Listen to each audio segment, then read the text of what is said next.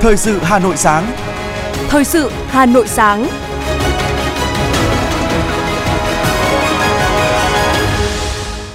Kính chào quý vị và các bạn. Bây giờ là chương trình thời sự của Đài Phát thanh và Truyền hình Hà Nội. Chương trình sáng nay, Chủ nhật ngày 14 tháng 5 năm 2023 có những nội dung chính như sau.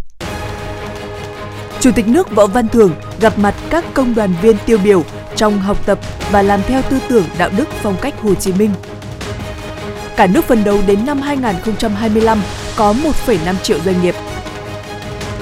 Kích cầu mua sắm, các siêu thị trên địa bàn thành phố đồng loạt giảm giá đến 50% cho hàng ngàn những mặt hàng.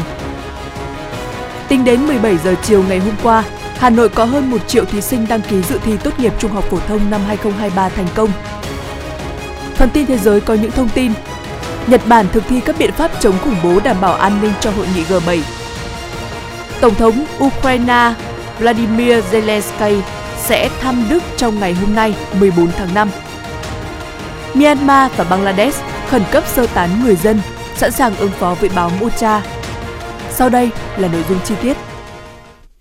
Thưa quý vị, giữa những ngày tháng năm lịch sử, hòa cùng không khí sôi nổi thiết thực của các cấp công đoàn cả nước triển khai tháng công nhân, tháng hành động về an toàn vệ sinh lao động. Chiều qua tại Phủ Chủ tịch, Chủ tịch nước Võ Văn Thường đã có buổi gặp mặt thân mật, biểu dương 133 tập thể cá nhân là những điển hình tiên tiến học tập và làm theo tư tưởng đạo đức, phong cách Hồ Chí Minh trong các cấp công đoàn, công chức, viên chức, người lao động trong cả nước – Cuộc gặp mặt càng ý nghĩa hơn khi được tổ chức đúng vào dịp toàn đảng, toàn dân, toàn quân kỷ niệm 133 năm ngày sinh của Chủ tịch Hồ Chí Minh kính yêu.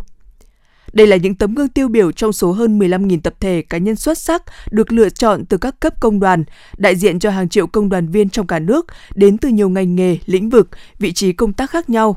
133 tập thể cá nhân được tuyên dương lần này đều là những người thấm nhuần tư tưởng đạo đức phong cách của bác, công hiến hết mình cho công việc, cơ quan, đơn vị, doanh nghiệp, cho tổ chức công đoàn và đất nước. Bằng nhiệt huyết và trách nhiệm của mình, đây cũng là những tuyên truyền viên sống động, cụ thể, đồng chí, đồng nghiệp, gia đình cùng nhau nỗ lực học tập, từ đó nhân rộng phong trào, nâng cao hiệu quả học tập và làm theo bác trong toàn xã hội bày tỏ xúc động được đón gặp mặt 133 tập thể cá nhân điển hình tiên tiến tại Phủ Chủ tịch trong tháng 5 in đậm nhiều dấu ấn lịch sử của đất nước. Thay mặt lãnh đạo Đảng, Nhà nước, Chủ tịch nước Võ Văn Thưởng gửi đến các đại biểu lời chúc mừng tốt đẹp và chia sẻ những tình cảm thân thiết. Ghi nhận những thành tích của các điển hình tiên tiến, Chủ tịch nước cho rằng 133 điển hình tiên tiến hôm nay đều là những câu chuyện đẹp, truyền cảm hứng tích cực cho công nhân, viên chức, người lao động – Chủ tịch nước mong muốn thông qua các hoạt động tuyên dương lần này sẽ truyền đi thông điệp tích cực để mọi người học tập noi theo, bày tỏ hy vọng có thêm ngày càng nhiều những tấm gương, Chủ tịch nước nhắn nhủ tới các điển hình tiên tiến. Ngoài việc duy trì gìn giữ thành tích đã có, cần tiếp tục vun trồng, bồi dưỡng những ước mơ cao đẹp của mình để lan tỏa nhiều hơn trong cộng đồng. Tối qua, thành phố Hải Phòng khai mạc lễ hội Hoa Phượng Đỏ năm 2023 với chủ đề mang tên Hải Phòng tỏa sáng miền cửa biển – Dự lễ hội có Thủ tướng Chính phủ Phạm Minh Chính cùng nhiều lãnh đạo cấp cao của chính phủ, các địa phương, bạn bè trong nước và quốc tế. Lễ hội Hoa Phượng Đỏ Hải Phòng 2023 là sự kiện thường niên nhằm giới thiệu hình ảnh, xây dựng thương hiệu, nâng cao chất lượng các sản phẩm, du lịch, đẩy mạnh công tác thông tin, quảng bá, xúc tiến du lịch, góp phần nâng cao vị thế, uy tín của Hải Phòng trong nước và quốc tế. Phát biểu khai mạc, Chủ tịch Ủy ban nhân dân thành phố Nguyễn Văn Tùng đã ôn lại truyền thống vẻ vang của Hải Phòng, Chủ tịch Ủy ban nhân dân thành phố Nguyễn Văn Tùng khẳng định, với truyền thống lịch sử cùng với những kết quả và mục tiêu đã đạt được là tiền đề, là động lực quan trọng để Hải Phòng phấn đấu đứng top đầu cả nước trong sự nghiệp công nghiệp hóa, hiện đại hóa và thực sự trở thành động lực phát triển của cả nước. Chương trình nghệ thuật gồm 3 chương, chương 1 với tên gọi Thành phố mặt trời lên, chương 2 với tên gọi Trái tim màu phượng đỏ, chương 3 với tên gọi Hải Phòng tỏa sáng miền cửa biển – Tham gia chương trình nghệ thuật có các nghệ sĩ, ca sĩ nổi tiếng trong nước, đặc biệt nhất là phần trình diễn ca khúc chủ đề được viết riêng cho lễ hội Hoa Phượng Đỏ với tên gọi Hải Phòng tỏa sáng miền cửa biển, với hiệu ứng đặc sắc, mới mẻ từ máy bay không người lái. Đây cũng là tiết mục khép lại chương trình nghệ thuật mang tới thông điệp về một Hải Phòng phát huy truyền thống, trung dung, quyết thắng. Những nỗ lực đổi mới, dám nghĩ, dám làm, khơi dậy được sức mạnh của toàn dân, đưa Hải Phòng bước vào thời kỳ phát triển mới với những dấu ấn mới, xứng đáng là động lực phát triển của vùng Bắc Bộ và của cả nước, sớm trở thành thành phố công nghiệp phát triển hiện đại, văn minh, bền vững tầm cỡ khu vực Đông Nam Á. Sau khi chương trình nghệ thuật kết thúc, thành phố Hải Phòng cũng tổ chức bắn pháo hoa. Chiều qua, đoàn đại biểu cấp cao Hội Liên hiệp Phụ nữ nước Cộng hòa Cuba và Đại sứ quán Cuba tại Việt Nam do bà Teresa Maria Aremeller Bills, Ủy viên Bộ Chính trị, Tổng thư ký Hội Liên hiệp Phụ nữ Cuba làm trưởng đoàn, đã tới thăm Hội Liên hiệp Phụ nữ thành phố Hà Nội và thăm khu du lịch vui chơi giải trí, đô thị sinh thái Tuần Châu, xã Sài Sơn, huyện Quốc Oai. Đoàn đã thăm và À, thưởng thức màn thực cảnh tinh hoa Bắc Bộ. Đây là show diễn quy mô sân khấu hoành tráng, kỹ xảo hiện đại cùng số lượng diễn viên đông đảo. Điểm nhấn đặc biệt của Tinh Hoa Bắc Bộ chính là sân khấu lớn, có diện tích lên tới 4.300 m2. Các màn trình diễn được hỗ trợ bởi công nghệ âm thanh, ánh sáng, hình ảnh, thiết bị hiện đại, dẫn dắt khán giả bước vào câu chuyện kẻ thiên nhiên, đời sống tinh thần phong phú của cộng cư người Việt xưa yếu tố dân gian truyền thống và tinh hoa văn hóa được tái hiện đã góp phần nâng cao các giá trị di sản văn hóa, đồng thời tạo nên trải nghiệm đặc biệt và đáng nhớ về vùng châu thổ sông Hồng, từ thi ca, nhạc họa đến Phật giáo tín ngưỡng. Hôm nay, đoàn đại biểu cấp cao Hội Liên hiệp Phụ nữ nước Cộng hòa Cuba sẽ được Hội Liên hiệp Phụ nữ thành phố Hà Nội giới thiệu tham quan các danh lam thắng cảnh tại đền Ngọc Sơn và chợ Đồng Xuân, quận Hoàn Kiếm nêu cao trách nhiệm gương mẫu của các cán bộ đảng viên trong thực hiện chức trách nhiệm vụ được giao là nội dung sinh hoạt chuyên đề năm 2023 của Đảng ủy phường Vạn Phúc, quận Hà Đông với trên 300 đảng viên quần chúng ưu tú tham dự. Thông qua học tập chuyên đề, mỗi cán bộ đảng viên phải không ngừng học tập và làm theo tư tưởng, đạo đức, phong cách Hồ Chí Minh, phải tự rèn luyện bản lĩnh chính trị vững vàng, đạo đức trong sáng, dám nghĩ, dám làm, dám chịu trách nhiệm vì lợi ích chung của quốc gia dân tộc – trong đó đề cao vai trò tiên phong, gương mẫu của các cán bộ đảng viên, nhất là người đứng đầu cơ quan đơn vị, phải trở thành việc làm thường xuyên, tự giác trong thực hiện chức trách, nhiệm vụ được giao cũng như trong cuộc sống sinh hoạt hàng ngày. Chú trọng việc làm theo bằng hành động cụ thể, lấy đẹp dẹp xấu, lấy tích cực đẩy lùi tiêu cực, góp phần xây dựng tổ chức đảng ngày càng trong sạch, vững mạnh. Kỷ niệm 133 năm ngày sinh Chủ tịch Hồ Chí Minh, chương trình chính luận nghệ thuật đặc biệt mang tên Bài ca dân bác sẽ tái hiện lại hành trình đi tìm đường cứu nước của Chủ tịch Hồ Chí Minh bằng ngôn ngữ nghệ thuật âm nhạc và sức lan tỏa của công nghệ truyền hình. Chương trình nghệ thuật chính luận Bài ca dân bác sẽ thể hiện con đường mà bác đã đi qua bằng các điểm cầu truyền hình mang ý nghĩa lịch sử như Bắc Bó, Cao Bằng, Nắp Đàn, Nghệ An và Cung hữu nghị Việt Xô cùng khu di tích lịch sử Phủ Chủ tịch trực tiếp lúc 20 giờ ngày 17 tháng 5 năm 2023 trên sóng phát thanh truyền hình và các nền tảng số của Đài Phát thanh Truyền hình Hà Nội. Mời quý vị và các bạn đón xem. Êm đềm hơn những dòng sông Xin chuyển sang những thông tin kinh tế. Nghị quyết số 58 NQCP của Chính phủ về một số chính sách giải pháp trọng tâm hỗ trợ doanh nghiệp chủ động thích ứng, phục hồi nhanh và phát triển bền vững đến năm 2025, đề ra mục tiêu tổng quát là hỗ trợ và phát triển doanh nghiệp chủ động thích ứng với tình hình mới, ổn định hoạt động sản xuất kinh doanh và phục hồi nhanh, đổi mới sáng tạo, phát triển sản xuất kinh doanh bền vững, nâng cao năng lực cạnh tranh, tham gia sâu vào mạng lưới sản xuất, chuỗi giá trị khu vực và toàn cầu, lớn mạnh về số lượng và chất lượng, góp phần xây dựng nền kinh tế độc lập, tự chủ, chủ động tích cực hội nhập kinh tế quốc tế sâu rộng, thực chất, hiệu quả. Nghị quyết cũng đặt mục tiêu đến năm 2025, cả nước có 1,5 triệu doanh nghiệp. Thưa quý vị, với sự quyết đoán và sáng tạo, hỗ trợ lẫn nhau giữ vững ổn định sản xuất, đội ngũ doanh nhân doanh nghiệp vừa và nhỏ Hà Nội đã và đang có những đóng góp tích cực vào sự phát triển của thủ đô và đất nước – Đại hội đại biểu lần thứ 6, nhiệm kỳ 2023-2028, Hiệp hội Doanh nghiệp nhỏ và vừa thành phố Hà Nội, Hà Nội SME sẽ diễn ra trong ngày hôm nay, 14 tháng 5, là dịp để mỗi đoàn viên tự hào nhìn lại nhiệm kỳ đã qua và những chăn trở để vượt qua thử thách phía trước và cũng là dịp để Ban chấp hành Hiệp hội thẳng thắn nhìn nhận những hạn chế tồn tại, trong đó có việc chưa kịp thời nắm bắt đầy đủ những khó khăn vướng mắc của doanh nghiệp để phản ánh đến các sở ngành và thành phố. Nhằm kịp thời tháo gỡ, Bên cạnh đó còn tồn tại tình trạng một số doanh nghiệp nợ thuế, nợ bảo hiểm xã hội, chấp hành chưa nghiêm túc quy định về sử dụng đất đai, bảo vệ môi trường. Chúng tôi sẽ tiếp tục thông tin về đại hội này trong chương trình thời sự sau. Thưa quý vị, những ngày này, các siêu thị trên địa bàn thành phố Hà Nội đồng loạt tổ chức chương trình khuyến mại giảm giá lên đến 50%, qua đó kích cầu mua sắm. Nhân dịp chạm mốc 500 shop bán hàng gia dụng tại 63 tỉnh thành, từ nay đến hết ngày 15 tháng 5, hệ thống siêu thị FPT Shop tổ chức chương trình khuyến mại với mức giảm giá lên đến 5 triệu đồng cho các mặt hàng đồ gia dụng. Tương tự, từ nay đến hết ngày 17 tháng 5, hệ thống siêu thị Winmart tổ chức chương trình khuyến mại SEA Games, rực lửa, săn sale rẻ, tiếp thêm hứng khởi của vũ đội nhà tại đại hội thể thao lớn nhất khu vực. Theo đó, các mặt hàng thực phẩm, trái cây tươi ngon giảm giá lên đến 50%.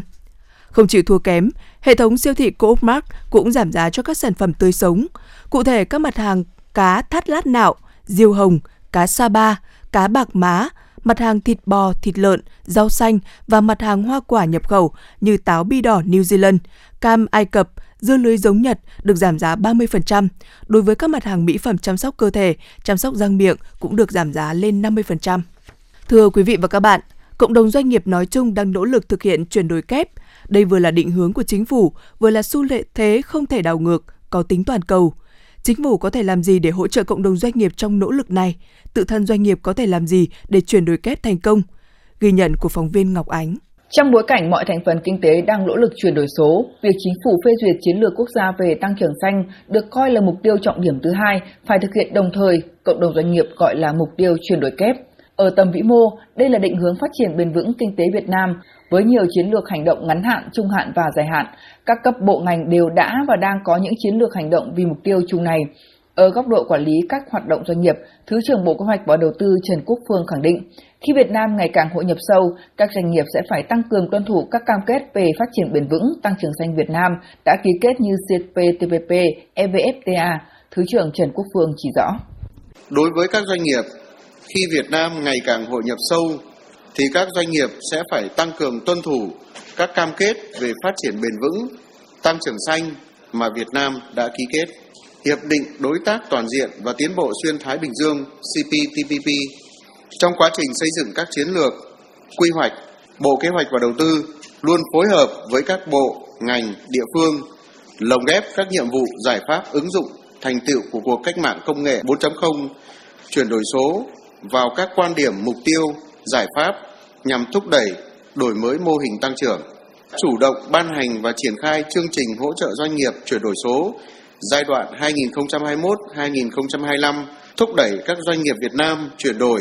Đây là sức ép và cũng là thách thức lớn cho các doanh nghiệp Việt Nam để được thị trường chấp nhận. Theo Liên đoàn Thương mại và Công nghiệp Việt Nam VCCI, doanh nghiệp Việt Nam đã sẵn sàng để sản xuất sạch hơn. Với doanh nghiệp lớn, tập đoàn toàn cầu đều có chiến lược áp dụng chuyển đổi số lâu dài vào môi trường kinh doanh và cung ứng sản phẩm xanh. Các doanh nghiệp nhỏ và vừa, doanh nghiệp tư nhân cũng rất năng động trong nắm bắt xu thế. Doanh nghiệp chủ động nắm bắt sớm, tích hợp công nghệ vào sản xuất sẽ phát triển nhanh, nâng cao hiệu quả hoạt động. Ông Brian Caron, CEO ngân hàng thuần số Tinex cho rằng là một cái ngành công nghiệp thì chúng ta cần phải đào tạo nguồn nhân lực con người bởi vì là chúng ta sẽ không có thể nào mà tuyển dụng được nhà khoa học ở London đến làm việc ở Hà Nội mà cần phải có người địa phương. Hơn nữa thì không thể dựa vào tài nguyên thiên nhiên bởi vì tài nguyên thiên nhiên thì cũng cạn kiệt rất là nhanh. Liên quan đến chuyển đổi số thì khía cạnh quan trọng nhất là con người còn công nghệ chỉ là yếu tố hỗ trợ thôi. Cho dù là ngành ngân hàng viễn thông sản xuất hay là bất kỳ một cái ngành nào thì chúng ta cần phải chú trọng vào yếu tố con người.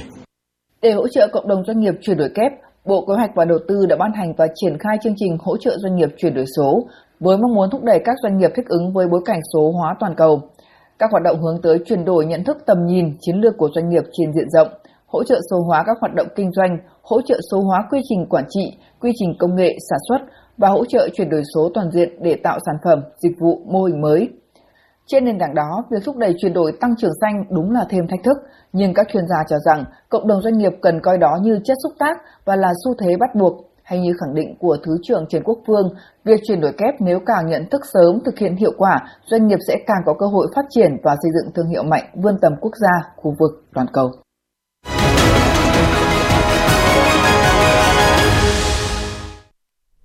Thưa quý vị và các bạn, hơn 10 năm Hà Nội triển khai thực hiện phong trào xây dựng nông thôn mới, huyện Đan Phượng luôn giữ ở top đầu thành phố về kết quả đạt được. Đặc biệt, Đan Phượng đã có 12 trên tổng cộng 15 xã đạt chuẩn nông thôn mới kiểu mẫu từ hai lĩnh vực trở lên. Để đạt được kết quả đó, Đan Phượng đã có nhiều cách làm hay là kinh nghiệm cho các địa phương khác học tập.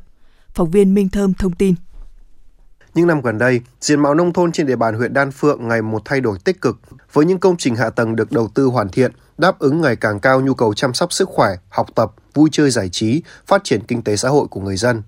Năm 2021, thành phố công nhận 5 xã của huyện Đan Phượng đạt chuẩn nông thôn mới kiểu mẫu và trong năm 2022 có thêm 15 xã được công nhận đạt chuẩn nông thôn mới kiểu mẫu, nâng tổng số xã nông thôn mới kiểu mẫu của Hà Nội lên con số 20. Năm 2022, huyện Đan Phượng tiếp tục là địa phương dẫn đầu thành phố cho công tác xây dựng nông thôn mới bằng việc có thêm 7 xã nông thôn mới kiểu mẫu, nâng tổng số xã có kiểu mẫu của huyện lên 12 trên 15 xã, đạt 80%. Ông Nguyễn Thạc Hùng, Phó Chủ tịch Ủy ban nhân dân huyện Đan Phượng cho biết, điểm mấu chốt trong xây dựng nông thôn mới đấy là sự vào cuộc của cả hệ thống chính trị, sự đồng lòng của người dân. Như các anh chị đi thấy ở huyện Đan Phượng duy trì cái cuộc thi tổ dân phố sáng xanh sạch đẹp an toàn, thì thấy rằng là cái việc mà một năm chúng tôi chỉ mất khoảng 150 triệu tiền tiền giải thưởng. Nhưng mà huy động xã hội hóa nó hàng chục tỷ đồng để cho người dân đầu tư vào cái bộ mặt nông thôn, đấy là cái mà quan trọng nhất là phải vào sự vào cuộc của người dân. Phát triển quận đến giai đoạn 2025 nhưng chúng tôi vẫn xác định nông nghiệp là một trong những nội dung phát triển để nâng cao đời sống của nông dân. Do đó chúng tôi tiếp tục đầu tư và phát triển nông nghiệp hữu cơ, nông nghiệp cao bằng các dự án và bằng các cái quy hoạch cụ thể để định hướng cho nông dân sản xuất và hỗ trợ nông dân theo chính sách của thành phố để đề ra. Không chỉ có những thay đổi về diện mạo, nét nổi bật ở các xã trên địa bàn huyện Đan Phượng là kinh tế phát triển, thu nhập bình quân đầu người cao. Theo thống kê, thu nhập bình quân đầu người năm 2022 trên địa bàn huyện đạt 73 triệu đồng, tăng 11,8 triệu đồng so với năm 2020. Toàn huyện không có hộ nghèo. Trong đó một số xã thu nhập nổi bật như Liên Trung đạt 84,2 triệu đồng trên một người trên một năm, Tân Lập 82 triệu đồng trên một người trên một năm, Đồng Tháp 76,3 triệu đồng trên một người trên một năm. Đáng chú ý, hiện mỗi xã trên địa bàn huyện Đan Phượng đều có ít nhất một mô hình thông minh. Việc ứng dụng công nghệ số vào hoạt động giao tiếp, thương mại điện tử, dịch vụ xã hội và quảng bá thương hiệu, cải cách hành chính được thực hiện hiệu quả – góp phần xây dựng nông thôn mới không chỉ giàu đẹp mà còn văn minh, hiện đại. Với kết quả đạt được, đến nay Đan Phượng là địa phương có số xã đạt chuẩn nông thôn mới kiểu mẫu nhiều nhất của thành phố Hà Nội. Bà Nguyễn Thị Dung, xã Phương Đình, huyện Đan Phượng cho biết. Theo ừ, cấp trên mình đóng góp mỗi một khẩu bao nhiêu chúng tôi đóng góp đầy đủ. Còn ngoài ra thì chúng tôi lại muốn là với e, tinh thần cao, trách nhiệm cao, còn ủng hộ đường xóm làm những bức tranh để cho nó phong cảnh xóm cho đẹp đấy. Là từng đoàn thể người cao tuổi người thanh niên người à, à nữ tuổi à, những người dâu thiên hạ làm về cũng làm một bức tranh. Dâu làng bức tranh người cao tuổi làm bức tranh à, cựu chiến binh làm bức tranh từng xóm một xóm nào cũng như thế để góp phần vào cái cảnh xóm cho nó khí thế cho nó đẹp lên để đạt được kết quả này là do trong mỗi giai đoạn, huyện Đan Phượng đều đặt mục tiêu xây dựng nông thôn mới là nhiệm vụ chính trị trọng tâm và có những cách làm sáng tạo. Đặc biệt trong giai đoạn 2021-2025, ngay từ đầu nhiệm kỳ, huyện đã tập trung chỉ đạo đẩy mạnh phát triển kinh tế, xây dựng nông thôn mới kiểu mẫu theo hướng văn minh, hiện đại, gắn với tiêu chí phát triển thành quận. Đi kèm với đó, Đan Phượng có chính sách hỗ trợ cụ thể, chẳng hạn huyện hỗ trợ xây dựng nhãn hiệu tập thể cho nông sản như rau, cây ăn quả, thịt lợn, đậu phụ, rượu, hỗ trợ xây dựng các mô hình trồng cây ăn quả theo hướng Việt Gáp tại các xã Thượng Mỗ, Trung Châu, Tân Lập, Đồng Tháp, Phương Đình, Liên Hà với tổng diện tích 60,9 ha. Huyện cũng đã thực hiện hỗ trợ kinh phí hoạt động thường xuyên cho các nhà văn hóa quy mô thôn với mức là 6 đến 8 triệu đồng trên một nhà văn hóa trên một năm, tùy theo quy mô dân số. Hàng năm, huyện xây dựng kế hoạch tổ chức cuộc thi giữ gìn thôn, tổ dân phố sáng, xanh, sạch, đẹp, an toàn. Cuộc thi được nhân dân hưởng ứng tích cực với tổng kinh phí xã hội hóa hơn 30 tỷ đồng và hàng vạn những ngày công của nhân dân được thực hiện chỉnh trang, góp phần xây dựng cảnh quan nông thôn xanh, sạch, đẹp.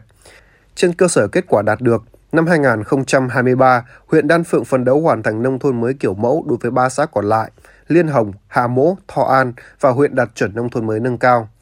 Đến năm 2025, xây dựng phát triển mô hình huyện Đan Phượng nhanh, bền vững theo hướng đô thị xanh, hiện đại, có sức cạnh tranh cao, đáp ứng tiêu chí quận.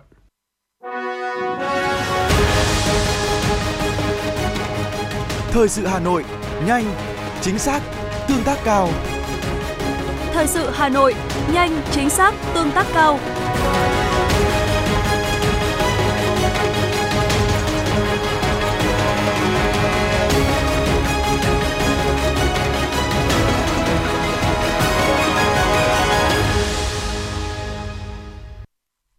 Tiếp tục những thông tin đáng chú ý khác. Tin từ Bộ Giáo dục và Đào tạo, tính đến 17 giờ chiều qua ngày 13 tháng 5, thời điểm kết thúc đăng ký dự thi trực tuyến kỳ thi tốt nghiệp trung học phổ thông năm 2023, có trên 1 triệu 025 nghìn thí sinh đăng ký dự thi thành công. Trong đó, số thí sinh đăng ký dự thi trực tuyến chiếm trên 94%, số thí sinh đăng ký dự thi trực tiếp chiếm hơn 5%, thí sinh tự do là trên 48.000 trẻ em, chiếm 4,71%. Số thí sinh dự thi chỉ để xét tốt nghiệp trung học phổ thông là trên 73.000 em. Số thí sinh chỉ dự thi xét chuyển sinh trên 34.000 em. Số, tư, số thí sinh dự thi để xét tốt nghiệp và tuyển sinh là trên 917.000 trẻ em, chiếm hơn 89% tổng số thí sinh đăng ký.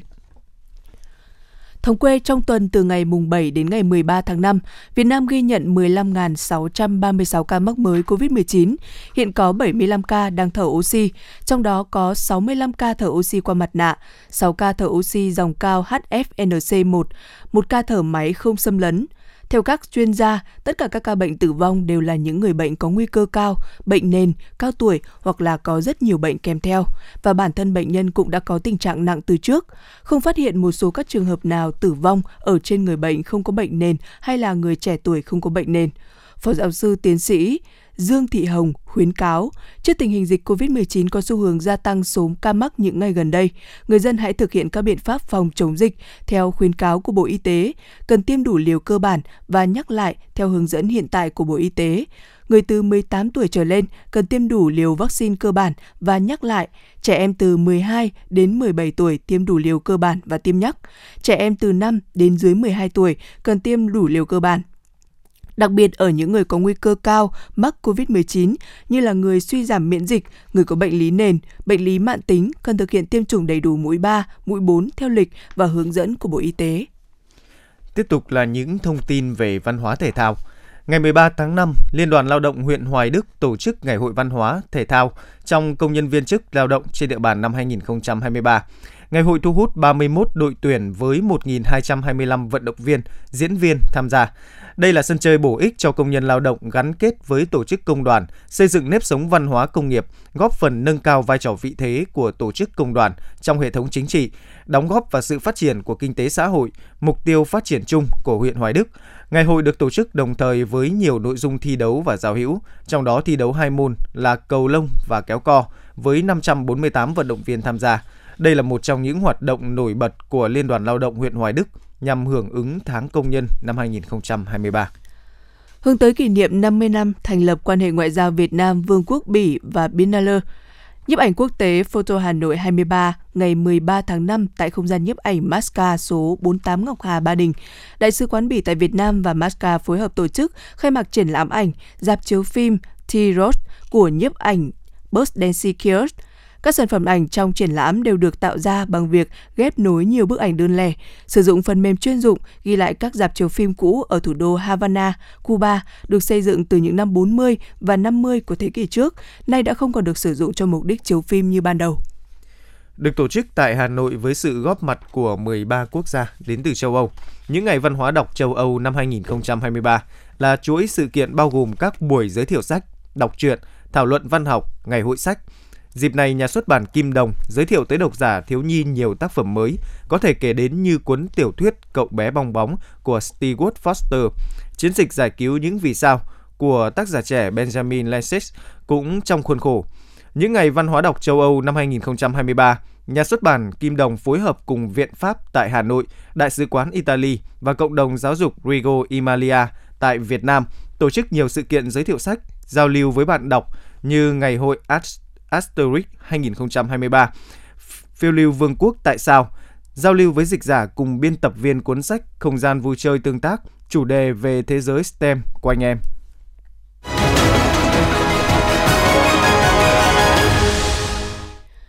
Quý vị đang lắng nghe chương trình thời sự của Đài Phát thanh và Truyền hình Hà Nội. Xin được chuyển sang phần tin quốc tế. Thưa quý vị, ngày 13 tháng 5, Thủ tướng Nhật Bản Fumio Kishida đã đi thị sát địa điểm chính tổ chức hội nghị thượng đỉnh nhóm các nước công nghiệp phát triển hàng đầu thế giới G7 vào tuần tới ở thành phố Hiroshima và những nơi khác mà ông dự kiến đến thăm cùng các nhà lãnh đạo nước ngoài. Ông nhấn mạnh, đội ngũ nhân viên an ninh cần ưu tiên thực thi các biện pháp chống khủng bố khi chuẩn bị cho hội nghị. Sau đó phát biểu với báo giới, ông chia sẻ kế hoạch chào đón các nhà lãnh đạo G7 tại công viên tưởng niệm Hòa Bình vào ngày khai mạc hội nghị thượng đỉnh, dự kiến diễn ra trong các ngày từ 19 đến 21 tháng 5 này.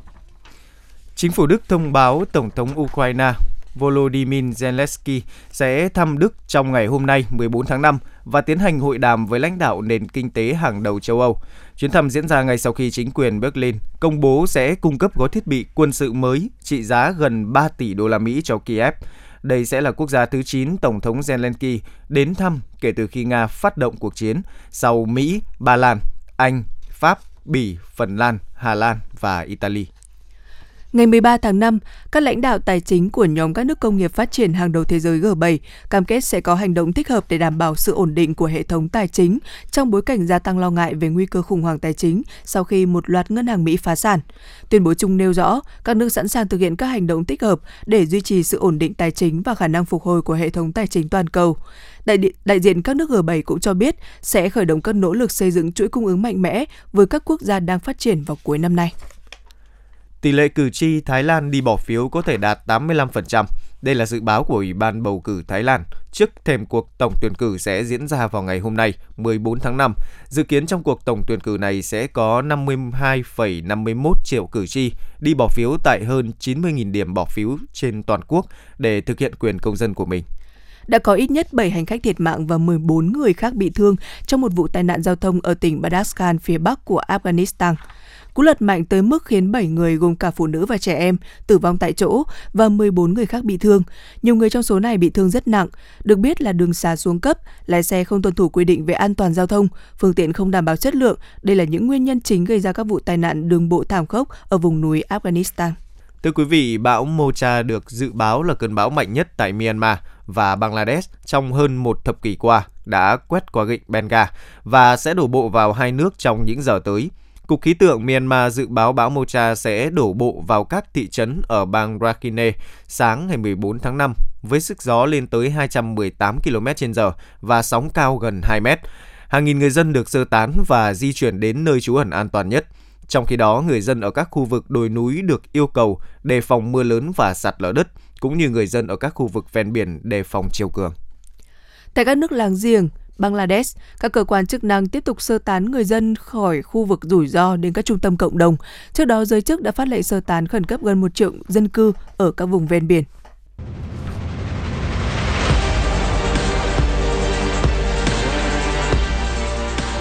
Bản tin thể thao Bản tin thể thao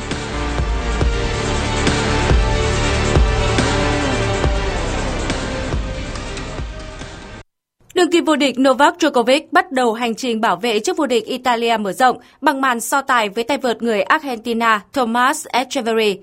Trước đối thủ kém mình tới 60 bậc trên bảng xếp hạng của ATP, Djokovic lại có khởi đầu tương đối chậm chạp trong set 1 khi mắc tới 21 lỗi tự đánh bóng hỏng và phải cần tới loạt tie break để phân định thắng thua. Tại đây, kinh nghiệm của tay vợt 35 tuổi đã lên tiếng đúng lúc để giúp Djokovic thắng 7 năm và vươn lên dẫn trước. Thắng lợi trong set đấu mở màn đã giúp hạt giống số 1 cởi bỏ được tâm lý ở set 2. Những đường bóng của Djokovic vì thế cũng trở nên thanh thoát hơn. Anh bẻ thành công hai game giao bóng của Thomas Echeverry và tiến tới chiến thắng 7-6, 6-2 sau 1 giờ 51 phút thi đấu. Đối thủ của Novak Djokovic tại vòng 3 sẽ là cựu số 3 thế giới Grigor Dimitrov, người đã loại Stan Wawrinka với tỷ số 6-4, 7-6. Cũng tại vòng 2, hạt giống số 4 Casper Ruud và hạt giống số 7 Holgerun cũng đã có được những khởi đầu thuận lợi. Trong khi Casper Ruud thắng Arthur Rinderknecht 6-4-6-0, thì Holgerun cũng đã vượt qua Arthur Fils sau 2 set với cùng tỷ số là 6-3. Trạng 6 của giải đua xe đạp Giro Italia 2023 dài 162 km xung quanh thành phố Napoli có thời tiết thuận lợi. Đây là trạng leo đèo khá nặng, trong màn nước rút về đích, tay đua Fernando Gaviria của đội UAE Emirates đã nhanh chóng vượt lên nhóm dẫn đầu. Khi chiến thắng tưởng chừng như đã thuộc về tay đua Colombia, thì Matt Pedersen vẫn kiên trì bám đuổi. Và anh đã vượt qua đối thủ trong những mét cuối cùng để giành chiến thắng nghẹt thở với thời gian 3 giờ 44 phút 45 giây. Trung tâm Dự báo Khí tượng Thủy văn Quốc gia thông tin dự báo thời tiết hôm nay, ngày 14 tháng 5 năm 2023. Khu vực Hà Nội nhiều mây, có mưa vài nơi, trời mát, gió đông bắc cấp 2, cấp 3, nhiệt độ từ 21 đến 28 độ. Quý vị và các bạn vừa nghe chương trình thời sự của Đài Phát thanh và Truyền hình Hà Nội, chỉ đạo nội dung Nguyễn Kim Khiêm, chỉ đạo sản xuất Nguyễn Tiến Dũng, tổ chức sản xuất Quang Hưng, chương trình do biên tập viên Nguyễn Hằng, phát thanh viên Vũ Hải Hoài Linh và kỹ thuật viên Quang Ngọc thực hiện. Hẹn gặp lại quý vị trong chương trình thời sự 11 giờ trưa nay. Thân ái chào tạm biệt.